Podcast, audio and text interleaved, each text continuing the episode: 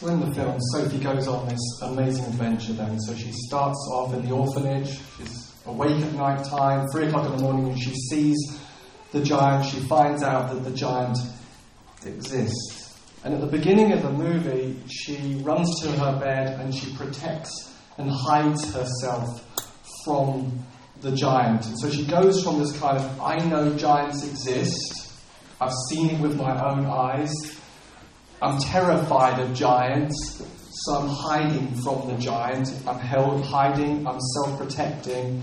And then she goes on this journey where she discovers the nature and the character of the giant. She discovers that he is a giant who hears her, who is here, and a giant who actually cares for her. So in the scene we've just seen, it's a little like she's back where she began again. She's not safe any longer to stay in giant country. The giant has brought her back to London. And it's like she sits back on the bed, and it's like where she began the film. She might be feeling isolated, she might be feeling abandoned, and she might be feeling alone. And then there's this amazing moment where she says, I know that you hear. That I know that you can hear even an ant, and I know that you can hear even a spider spin. And then she says, I know that you are here. So she says these amazing two things that she's discovered. I know that you hear, and I know that you're here. It's like she's gone on this journey where, first of all, she sees, then she discovers what the giant is like. She ends that scene by saying, I'm going to trust that this giant is here. And I know we can remember the story in the Bible where it said, when Jesus said, don't put God to the test by jumping off something. So what we're not saying is the application of trusting God is that you jump off somewhere.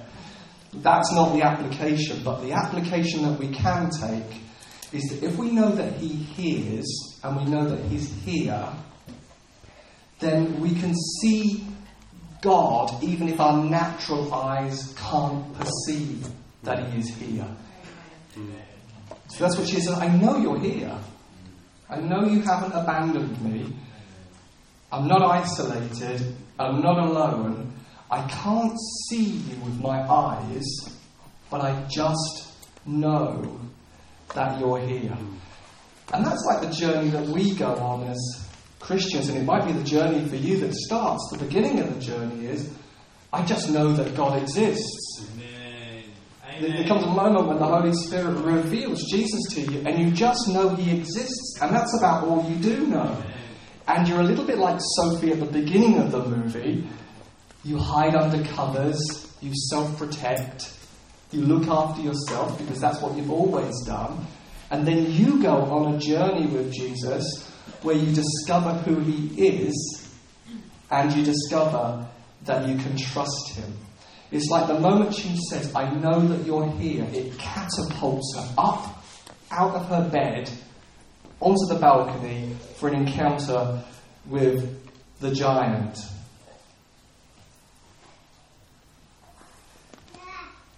Someone said that bold faith sits on the shoulders of quiet trust. And sometimes we want the big, bold moments of faith. I don't know what the equivalent to our life would be. Of what does it look like for us to jump, as it were, off a balcony? Maybe it's trusting God for something big, trusting God for a breakthrough, trusting God for a healing, trusting God that he can use you to bring good news to other people. That bold faith sits on the shoulders of really quiet trust. I know that you hear. I know that you're here, and I know that you care. Mm. The really simple things, like bold, extravagant moments of faith, sit on the fact that we know God is here. Immanuel, the name Isaiah talks about Jesus, is God with us. God with us. Knowing that God hears, we'll talk a bit more about that later, and knowing that God is near or here changes absolutely everything. It changes everything about the rest of our day. It changes everything about the rest of the afternoon, and it changes everything about the week and the rest of our lives. That if we're consciously aware, like Sophie, is I know you are here. I can't see you, but I feel you. Imagine going through the whole of your life where you know, and this is not just knowing to wishful thinking, this is the promise for every Christian. Jesus says, I'm not going to leave you on your own. I'm going to send a friend, the Holy Spirit, who's going to be with you. He's going to comfort you, and he's going to be the friend who's going to be near you and be with you and here with you. To know that, to believe that, to trust that, like Sophie did. She put everything on the line in believing that the B F G is here right now. He's here right now with you. He's always providing. He's always protecting. And recognizing that God is here opens you up to the possibility, it positions you to receive from him. Knowing that God is here fills every moment with great expectation. It fills every moment that could have overwhelmed you with tension, with great possibilities. God is here with me right now. God is here with me in this need. God is here with me in this weakness. God is here with me in this conflict. God is here with me in this moment of courage and risk. God is here with me. And it fills every moment with this expectation. The impossible becomes possible because God is here. So whilst the application is not to jump off balconies, the application surely can be, because God is here with me and because he hears, when I come across a sickness and a need, I can bring the reality that God is here with me, that God is in me, into that. So we would say we're seeing lots and lots and lots more people healed right now than we've ever seen before, because we are believing that he hears, that he's here, mm. and that he actually cares. Amen. Amen. That's why it's like in believing that he's here, hears and cares, invites him in to manifest. And so we can see in the B F G, he appears in the moment of faith, in the moment of risk, in the moment of confidence. It's in the moment when we say to someone, I don't have a solution, but I know that Jesus does. Let me pray for you. Let me pray about your house, your need, your sickness, your worry, your despair. Let me invite God in. And then in, in the trusting of inviting him in, he manifests and shows himself. In the film, a big part of Sophie's journey from I know the giant exists to I'm hiding from the, the giant to I'm discovering I can trust the giant is the understanding that he cares deeply about her. That he knows about her desires. He knows about her dreams. She know, he knows about her personal longings. He says, I hears their little heart. He cares. He hears all the secret whispers of the world. It's an amazing picture, an illustration of who Father God is. And it's a big journey for the believer, the Christian, from I know God exists to I'm going to trust God is the understanding that he hears, that he cares, that he sees, that he knows, that he hears every whisper of the heart of his children, that he hears every longing, he hears every desire, he hears every dream. And there's a sense with the B F G, you can see he mixes up dreams. And he gives those dreams that he mixes to people. It's like he heard Sophie's heart to belong, to have a family, to not be abandoned, to not be isolated. And he like threw petrol on that dream by giving her dreams a night of having a family, of belonging, of being cared for. That he both heard her desires, and then he put petrol on those desires to let them really burn. And, and I think Sophie moves from, I'm terrified of you, to I'm trusting you, to I want to be with you, because she understands I am personally known, personally seen, and personally cared for. Psalm four and verse three says,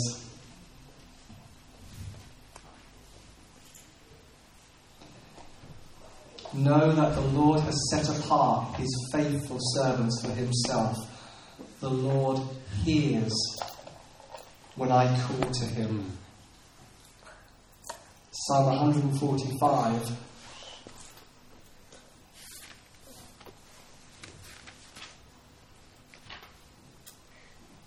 Psalm one forty-five and verse eighteen.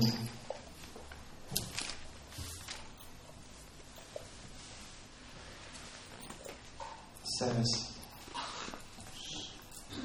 the Lord is near to all who call on him, to all who call on him in truth. He fulfills the desires of those who fear him.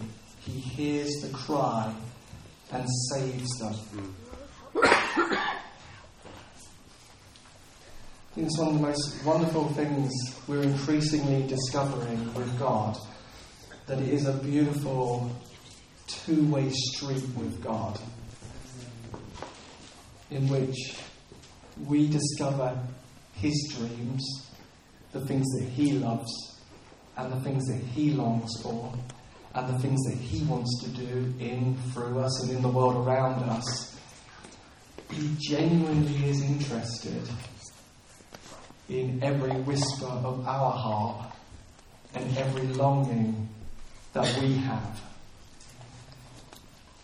And sometimes we've equated Christianity with just have no desire, have no dreams, have no longing, just find out what Jesus loves and desires, but have none of those for yourself.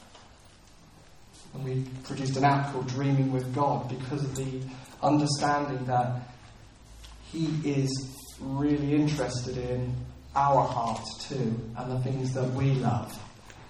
Have you ever heard someone say, don't mention that you don't want to go to that country because that's where God will send you? Have you, have you ever heard anybody say that? Don't mention the worst thing that you want, would hate to have happen, because that's the thing that God will do. But in the movie, we discover a giant who says, I hear every whisper of their little hearts. I hear every secret longing. And the psalmist is saying exactly the same thing. The Lord satisfies the desires of his children, that God hears, that it's a genuine two-way relationship. And this is the, to close with, this is the wonderful invitation of quite a complex relationship, in which he really is interested in every desire of our heart and every longing that we have. He's really interested in us being satisfied and being alive. And at the same time, he's not the butler of heaven, where we click our fingers and tell the B F G, as it were, I want this, I need this, it must happen like this, how I say and when I say. And it's that wonderful relationship where he invites us in and hears every whisper of our heart, every longing of our heart, and at the same time, he's not the butler. and that we trust him to be wise, loving and good. Psalm thirty-seven four says, if you make God the utmost delight and pleasure of your life, every longing within you will be fulfilled. Yeah. And I don't think that means a like a contractual thing, like I make God the utmost desire of my heart, and then somehow he is now obliged to fulfill every whisper and longing. I think it's more that when you hang around with him, when you hang around with God, he rubs off on you. So that in being with him and having him as your utmost delight, your utmost pleasure, every longing gets fulfilled. Somehow, some of his dreams, his dreams become your dreams. And you think, I'm actually hearing every whisper of your heart too. And then he says, wow, your passion, your dreams for hospitality, for media, for arts, for education, your dreams for your family, wow, these are all merging into my dreams too. Where he, in this wonderful place of intimacy and connection with the Father, we get to offer ideas and thoughts, and his thoughts and his dreams rub off on us. The best way to live your life in navigating dreaming with God is to be like Joseph in Genesis. Do you remember Joseph in Genesis had huge dreams? Big dreams. Actually, when he shared his dreams with his brothers, his brothers were jealous and tried to get rid of him and got rid of him, and he found himself in Egypt. And then he found himself in a position where he served the dreams of Pharaoh. Pharaoh's dreams that there would be enough food in Egypt, that people wouldn't starve and there wouldn't be a famine. And Joseph used his skills, his abilities, his talents to make sure Egypt had all that it needed. And somehow, in the mercy and the sovereignty of God, God fulfilled the dreams of Joseph as Joseph surrendered and submitted to the dreams of Pharaoh. And I think that's a wonderful illustration of how this all works out. He hears every whisper of your heart. He hears every longing. He sees and hears it all. And he cares about each and everything that we love and long for. And God the Father pours fuel of his goodness and hope and kindness on those dreams. He's passionate about your dreams too. And the way we navigate it is we serve the Father's dreams like Joseph served Pharaoh's dreams. We say, my greatest ambition is that you are renowned and that your dreams are fulfilled and what you want in my life and what you want in the community. And in that wonderful dynamic we find, if you make God the utmost delight and pleasure of your life, every longing within you will be fulfilled.